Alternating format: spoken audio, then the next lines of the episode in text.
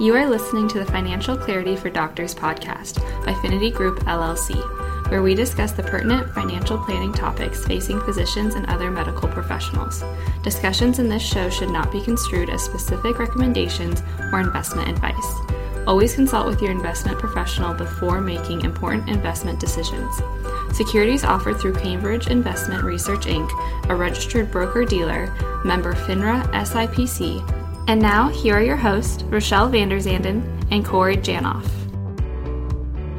Welcome back to Financial Clarity for Doctors, everyone. Rochelle Vanderzanden here with Corey Janoff. Hello. And today, we're going to teach you so many things.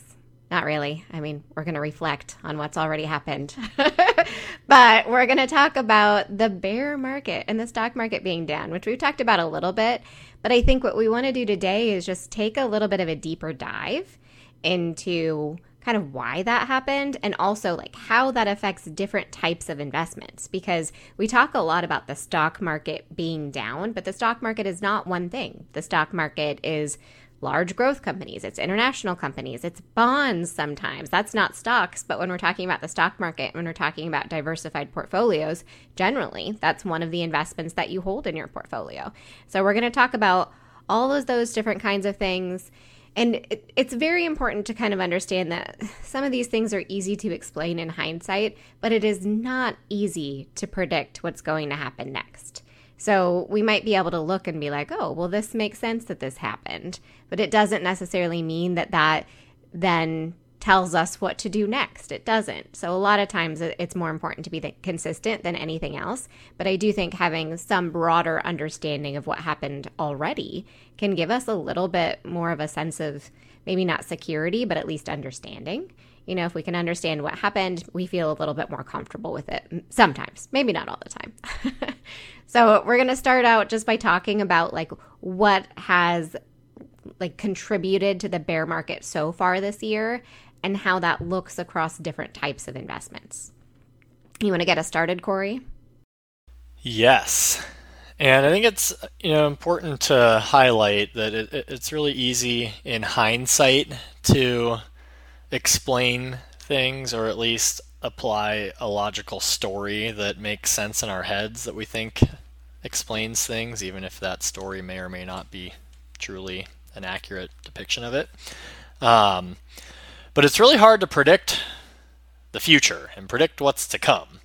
If, if we could, then we would never really see market declines. It would just kind of be a flat, steady, gradual increase. Um, but we have these highs and lows, these ups and downs, because you know we don't really know where the line is until we cross it. So you know we get overexcited and, and things maybe get a little too high on the on the upside and then they pull back and maybe come down a little too much on the on the downside and then you know it, it ebbs and flows and kind of tries to constantly find that equilibrium which is constantly evolving and changing as the world around us evolves and changes.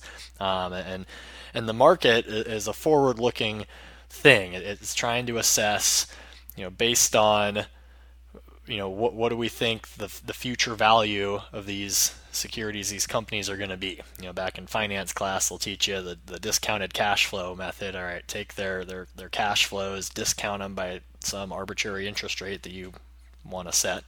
And all right, what's that stock going to be worth then based on their company earnings and their dividend rate? Um, but again, all that stuff it's constantly in flux, constantly changing. That's how we see prices change all the time and, and, and you know react to news and, and current events because it's trying to forecast all right, how's this going to impact the future prices and future revenues of these companies. Um, and, and it's and it's an inexact science. So I think the big things that everyone is probably aware of or at least familiar with now that are that are probably causing the largest impact on all of the the declines across the board is um, interest rates and inflation. You know, inflation's obviously been been pretty high for for I guess well over a year now, um, and part of the Federal Reserve's job is to try and manage monetary policy so that inflation remains at a modest level. They like having some inflation. I think the Fed wants to target about a two, two and a half percent long-term inflation rate, um, and it's a natural thing. But having you know, 9, 10% inflation is, is a bit unsustainable. Um, so, you know, year over year, as of August, so we're recording this in September. Well, I don't know, it'll probably be released in October sometime. Um, so, some of this information will change between when we're talking about it and when you actually hear it. But as of August, inflation was 8.3% year over year, which is down a little bit from the 9.1% we saw in June, but it's still a lot higher than what the Fed wants it to be at. And, it, and it's being stubborn and not coming down as, as quickly as they would like. So in response, the Federal Reserve you know, has, in, has been increasing the Fed funds rate, which is the overnight lending rate to banks. Um, they increased it again in September by three quarters of a percent, and it's expected that they will do the same in December.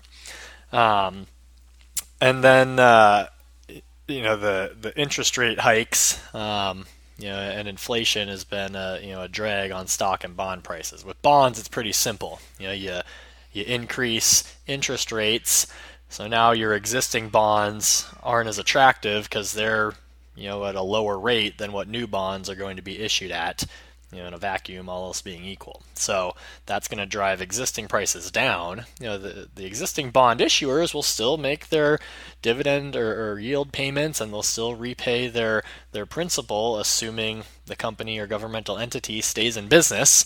You know, the bondholders will get their money back, but they're getting money repaid at a rate that is less than a, a new bond issuer would be paying based on the current rate environment. So that's going to drive old bond prices down a little bit because they're arguably less attractive than new bond prices at higher rates. So um, I'll pause there for a second. We can try and digest that, or if you want to make it sound more.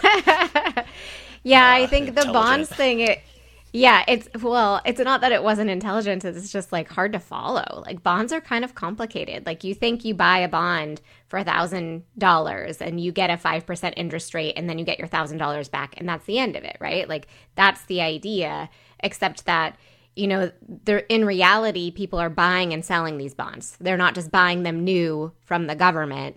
You know, you're buying and selling them in, in a marketplace. And if someone can buy a brand new bond and get 7%, and you're holding this existing bond with a 5% yield and you try to sell it to someone else, it's not going to be worth $1,000 anymore because a new one you can get 7% on. And so the bond market, it, it gets really complicated in that way, especially as interest rates start to rise. And when they start to rise this quickly, like that's going to drive the existing bond prices down. And with stocks, it's just, you know, it's more expensive for companies to operate when money is more expensive to get you know, when any debt that they take on at this point is going to cost more than debt that they would have taken on a year ago, that's a big deal.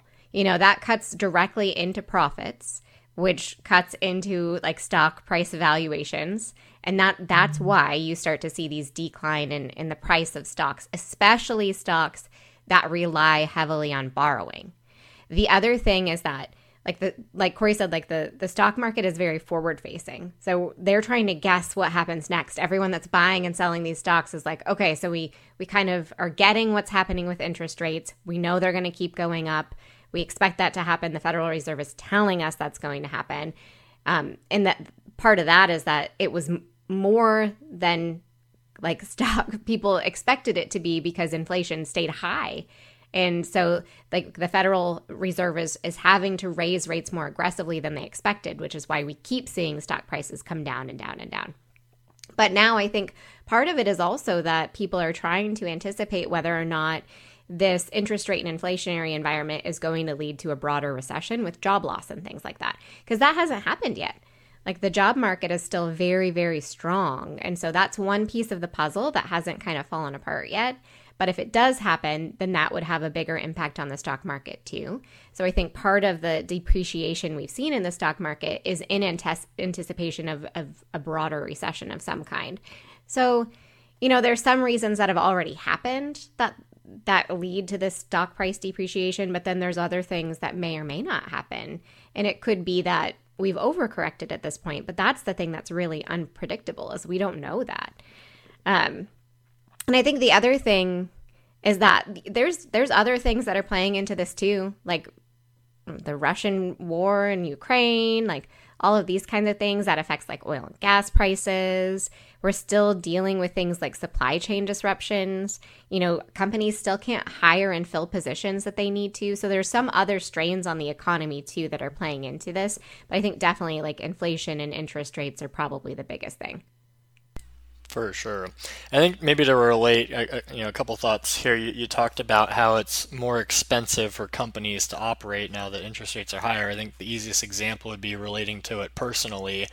If you were to go out and buy a house with a mortgage, you know, a year ago you could get a mortgage at 3% interest and buy a house. Now that interest rate is going to be over 6% for most borrowers.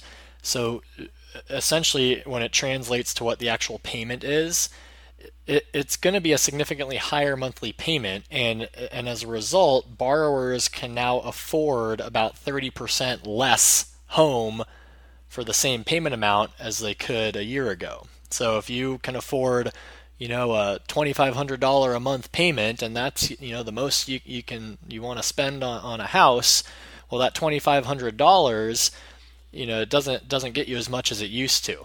Um, you know, say it's yeah, I, am making this up, but say a year ago you could buy a $500,000 house for that amount, and, and, today maybe it's only a uh, $350,000 house.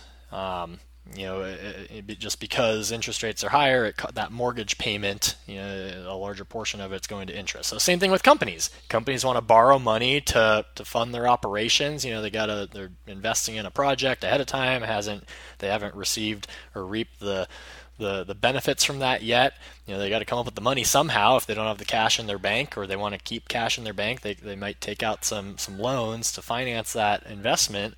Um, it, it costs them more to finance that investment, and they may not be able to invest as much into it. Um, you know, or, or, more of their revenue that's coming in is going to be going to interest on their debt payments moving forward. So as a result, their bottom line profits aren't going to be as robust. The other thing, and we've talked about this in an entire episode, I forget exactly when, but the idea of expectations versus reality. Um, you know, we, and we talked about how your happiness, you know, the, the formula for happiness is uh, reality minus expectations. So if you if the reality turns out better than you expected, it's going to result in your happiness meter going up.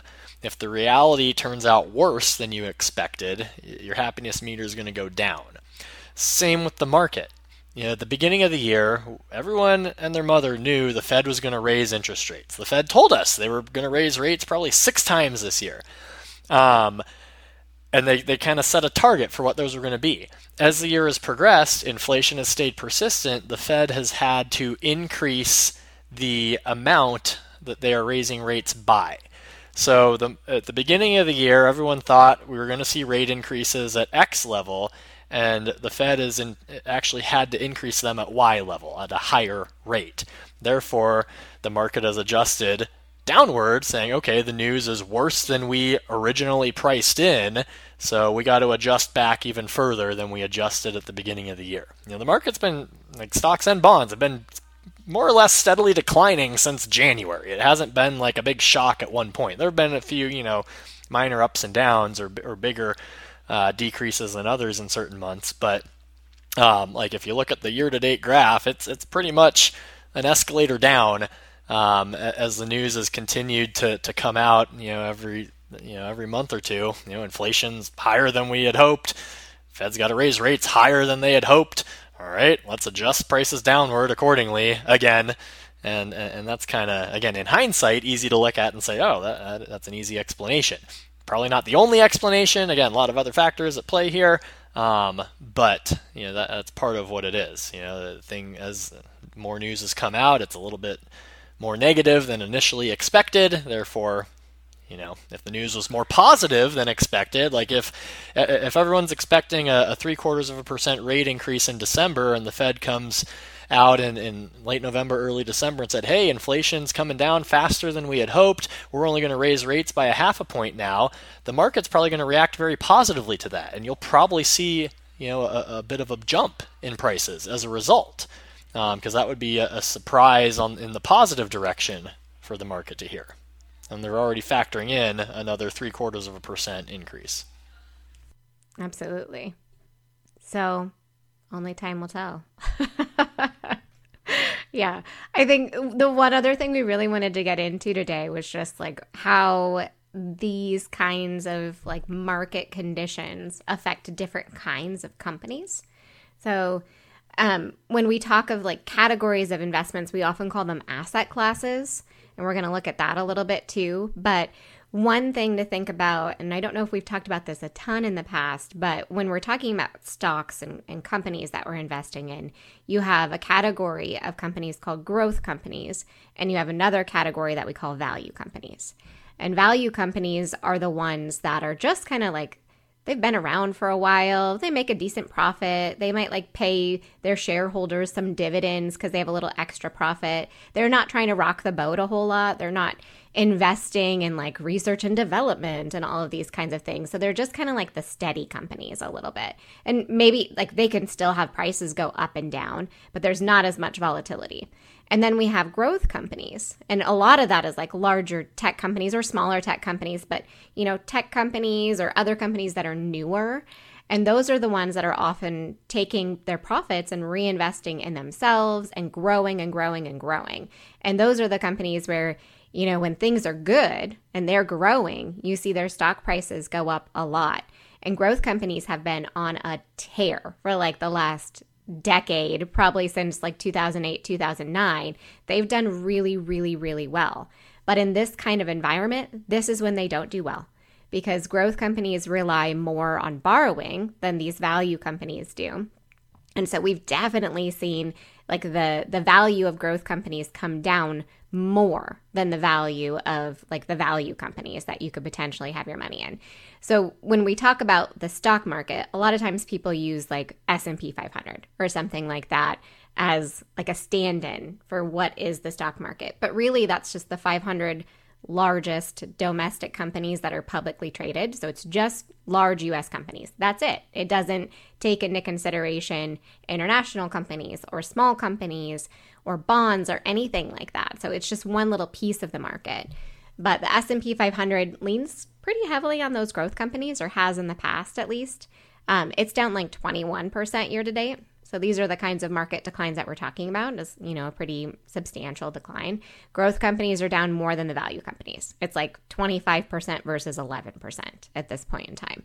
So if you have more of your portfolio in growth companies than you do in value companies, then, you know, it's come down a bit whereas if you have more of a balance, like maybe it's not come down quite as much. The Nasdaq is an index that is mostly like high end growth like tech companies. So just tech companies specifically. And that one's down like 29% year to date. Um, so I think a lot of times, like we think we can't lose if we just keep putting our money in these companies. They do good and good and better and better and better. And like, why would you not put your money in these companies? But there is some risk to being so concentrated in a specific asset class. Um, one thing is like, I, I don't know if anyone's heard of like FANG stocks. I'm sure a lot of you had, but that's like Facebook, Apple, Alphabet, Netflix, and Google. Um, and those are down, like most of them are down so much this year. It's crazy. Like Netflix and Facebook are both down almost 60% year to date. Amazon is down like 30%.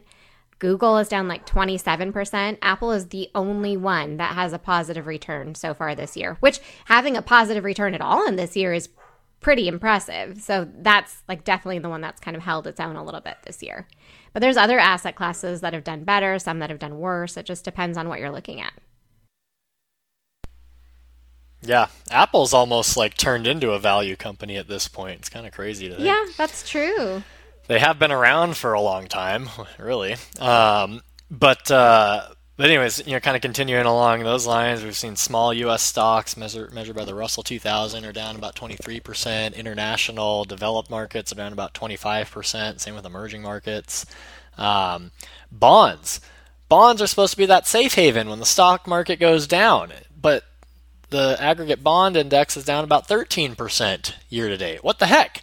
I think, and this is rare. It's it's really rare when stocks and bonds are both down significantly in the same year, and, and, we've you know already talked about some of the factors contributing to that. Um, but again, you know, being diversified, if you're in a mix of stocks and bonds, your portfolio is going to be down less than it would be if it was all in stocks. You know, bonds don't guarantee growth. Nothing guarantees growth. It, it, doesn't exist. There is nothing out there that can guarantee you positive returns after inflation over time. Um, there's some investments and securities that are much safer and less risky than others, um, but they all have you know pros and cons and, and, and some inherent risks built in. Um, but yeah, no, uh, this is an anomaly. It doesn't happen very often. Um, that, that bonds and stocks are down together. Now, all these figures that we've thrown out, again, this is as of uh, about mid September, so it could be different by the time you actually are listening to this. Um, and it doesn't include dividend reinvestments. It's just the you know share price return. So, like for example, on the bonds, if the bond index is down 13%, but the trailing 12-month yield is about two and a quarter, um, you know, you're really only if you're reinvesting your dividends, you're really your portfolio is only down about 11% in that example. Um, doesn't make it that much better, but at least it's something. And a large portion of bond returns actually the majority of it in the long run comes from those dividend yields and, and the coupon payments that they pay out. Because um, if, if you're like Rochelle mentioned earlier, if you buy a bond for $1,000 and hold it to maturity, you're getting your $1,000 back plus the interest. So the, the actual value, the par value of the bond doesn't change. Like you, you know exactly what you're getting. You put in a thousand, you get back a thousand. It's the interest, the coupon payments that, that are what you're doing it for. Um, and you know, as long as interest rates keep rising, bonds are kind of going to be behind the eight ball, and newer bonds being issued will be at higher rates than older bonds. So you're going to see existing bond prices continue to have a, a weighted vest on them. But eventually, at some point in time, we're going to turn a corner. The Fed's going to stop raising rates and either level off or potentially decrease rates a little bit. When that day comes, now the older bonds are going to be at either competitive or potentially higher interest rates than newer bonds, which will then increase those bond prices because the you know an older bond paying 7% is going to be more attractive than a newer bond that pays 5% so you'll pay more for that 7% bond um, to get the higher yield. So you know it ebbs and flows. It, it, the markets work themselves out beautifully uh, over time they they, uh, they they they eventually find that equilibrium, but it's it's a moving target, so that's why you constantly see things in flux. Yeah. Yeah, I wanted to bring up one example of just like kind of a well diversified portfolio. So, just something you might have in your 401k, like a Vanguard Target Retirement Fund or something like that. That one's down 21% year to date. So, diversification doesn't protect you from market risk, period but it does kind of leave it, even it out. So if you're not just in large growth companies, you know, if you're not just investing in in small companies because you think they have more potential for growth or something like that, if you're able to create some diversification, you can kind of even that out a little bit, which can be really helpful long term.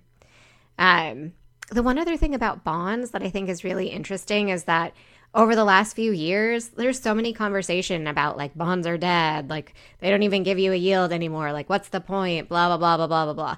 And that's because interest rates have been really low for a long time. You know, so bond yields were just not very high. And this is making bonds potentially more attractive in the future. So it, it could be that that they're coming back to being the tool that we wanted them to be, you know, that that yield will increase if interest rates stay higher, which they may. I think that it's important to understand the historical context that like the Federal Reserve rate being what it is right now, this is not abnormally high. It's just higher than we've grown accustomed to. It's not it's not out of the realm of of what we would expect the interest rates to look like um, two and a half and three percent mortgages. That is out of the realm of normal. That is unusual. That's not not what we should necessarily expect our mortgage rates to be.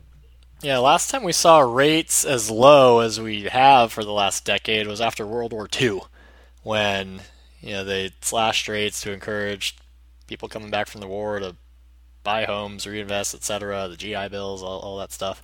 Um, so it's been what? What are we like? 70 years, essentially. Mm-hmm. Yeah. Over 70 years. Um, 75? When, when did the war end? 45? So, 15. so some quick yeah. math. closer to 80 years. So we're, we're talking, you know, it's been 75 years since we've seen rates that low. We're, you know, this is arguably that a once in a lifetime opportunity. Now, I'm not saying it can't come back here in a few years or whatever, or we'll see it again in a decade or two. Um, but but yeah, uh, we we've been spoiled for the last decade with cheap money, and um, now we're we're getting back paying the price to to normal, I should say. Um, yeah, absolutely. Yep. So I think it'll be interesting just to see how this evolves. I think a lot of times people are like, okay, so we get that we're in a bear market. Maybe there's going to be a recession. Blah, blah, blah, blah, blah. Like, what do we do next? So I think it really depends. I mean, that's our favorite answer to everything, right? It depends. So are you a long term investor? Do you need your money in the short term? Like all of that is something that you have to consider when you're making decisions about your investments.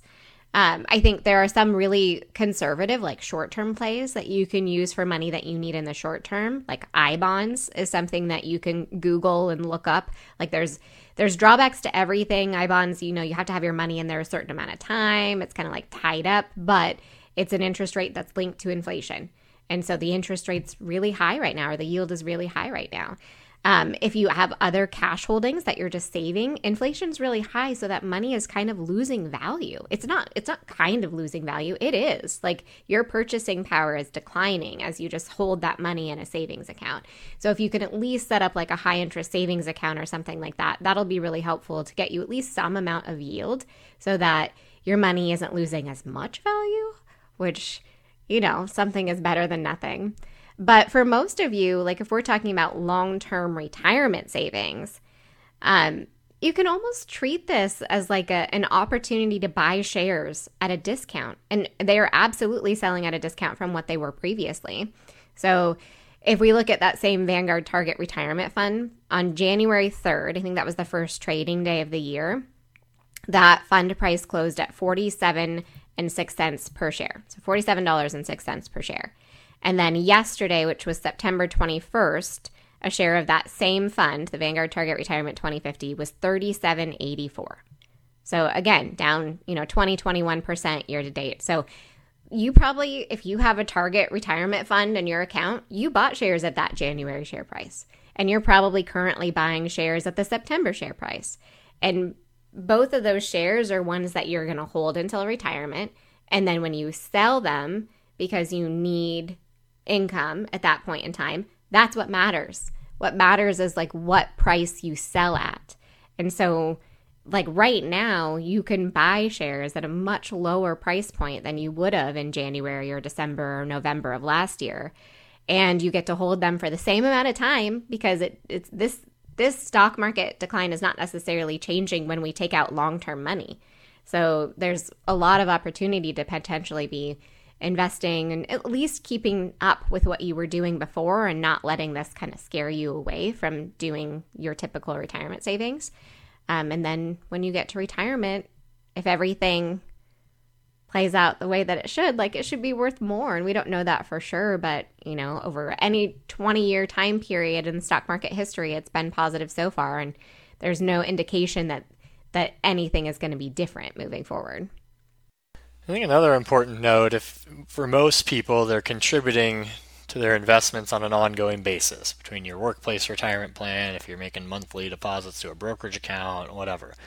So every month if you're, you know, depositing $1000 into your account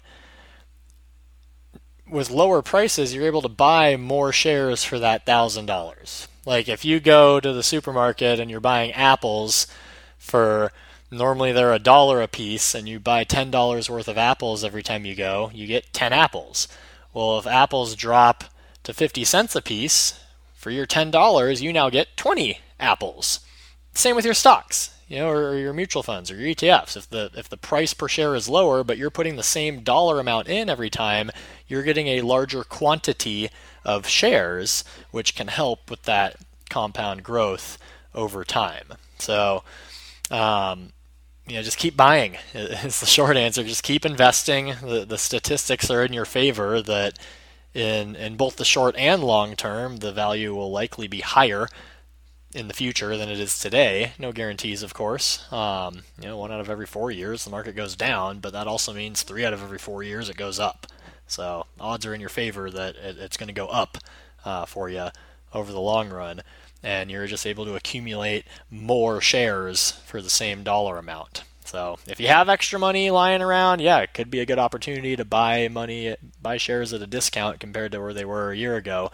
Um, if you don't have extra money, just keep buying, just keep investing, keep up with your normal cadence, and, and just know and be giddy that you're buying more shares for the same dollar amount than you were nine months ago.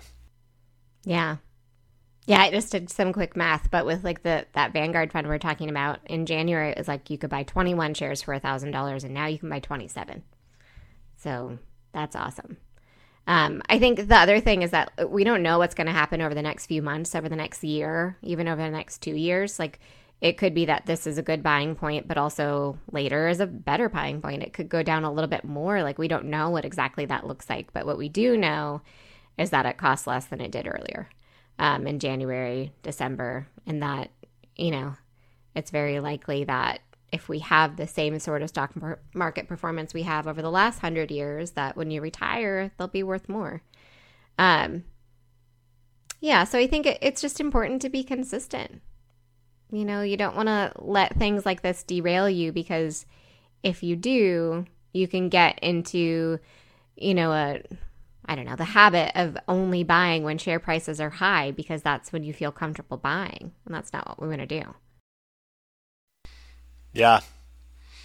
So, and it, it ultimately gets back to something we preached since the beginning of time. If you need your money in the short term, it shouldn't be invested anywhere near anything that could go down in value stocks, bonds, mm-hmm. real estate for most of you listening, you know, you're earmarking most of your investment dollars for retirement, which a lot of you have a decade, two decades, three decades to go till you're going to be needing that money. So, no reason to panic. Sure, it's not fun. You don't get excited when you look at your account and it's down, but we don't need the money anytime soon. So, you have plenty of time to let it rebound, recover, and ultimately grow to potentially higher highs in the future.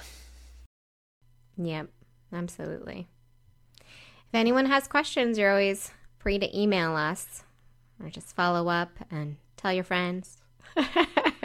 yes, tell your friends, share, like, subscribe, give us a five star rating and review. Much appreciated. Yep, thank you for listening. See ya. We would love to hear your feedback and suggestions for future topics you'd like us to cover.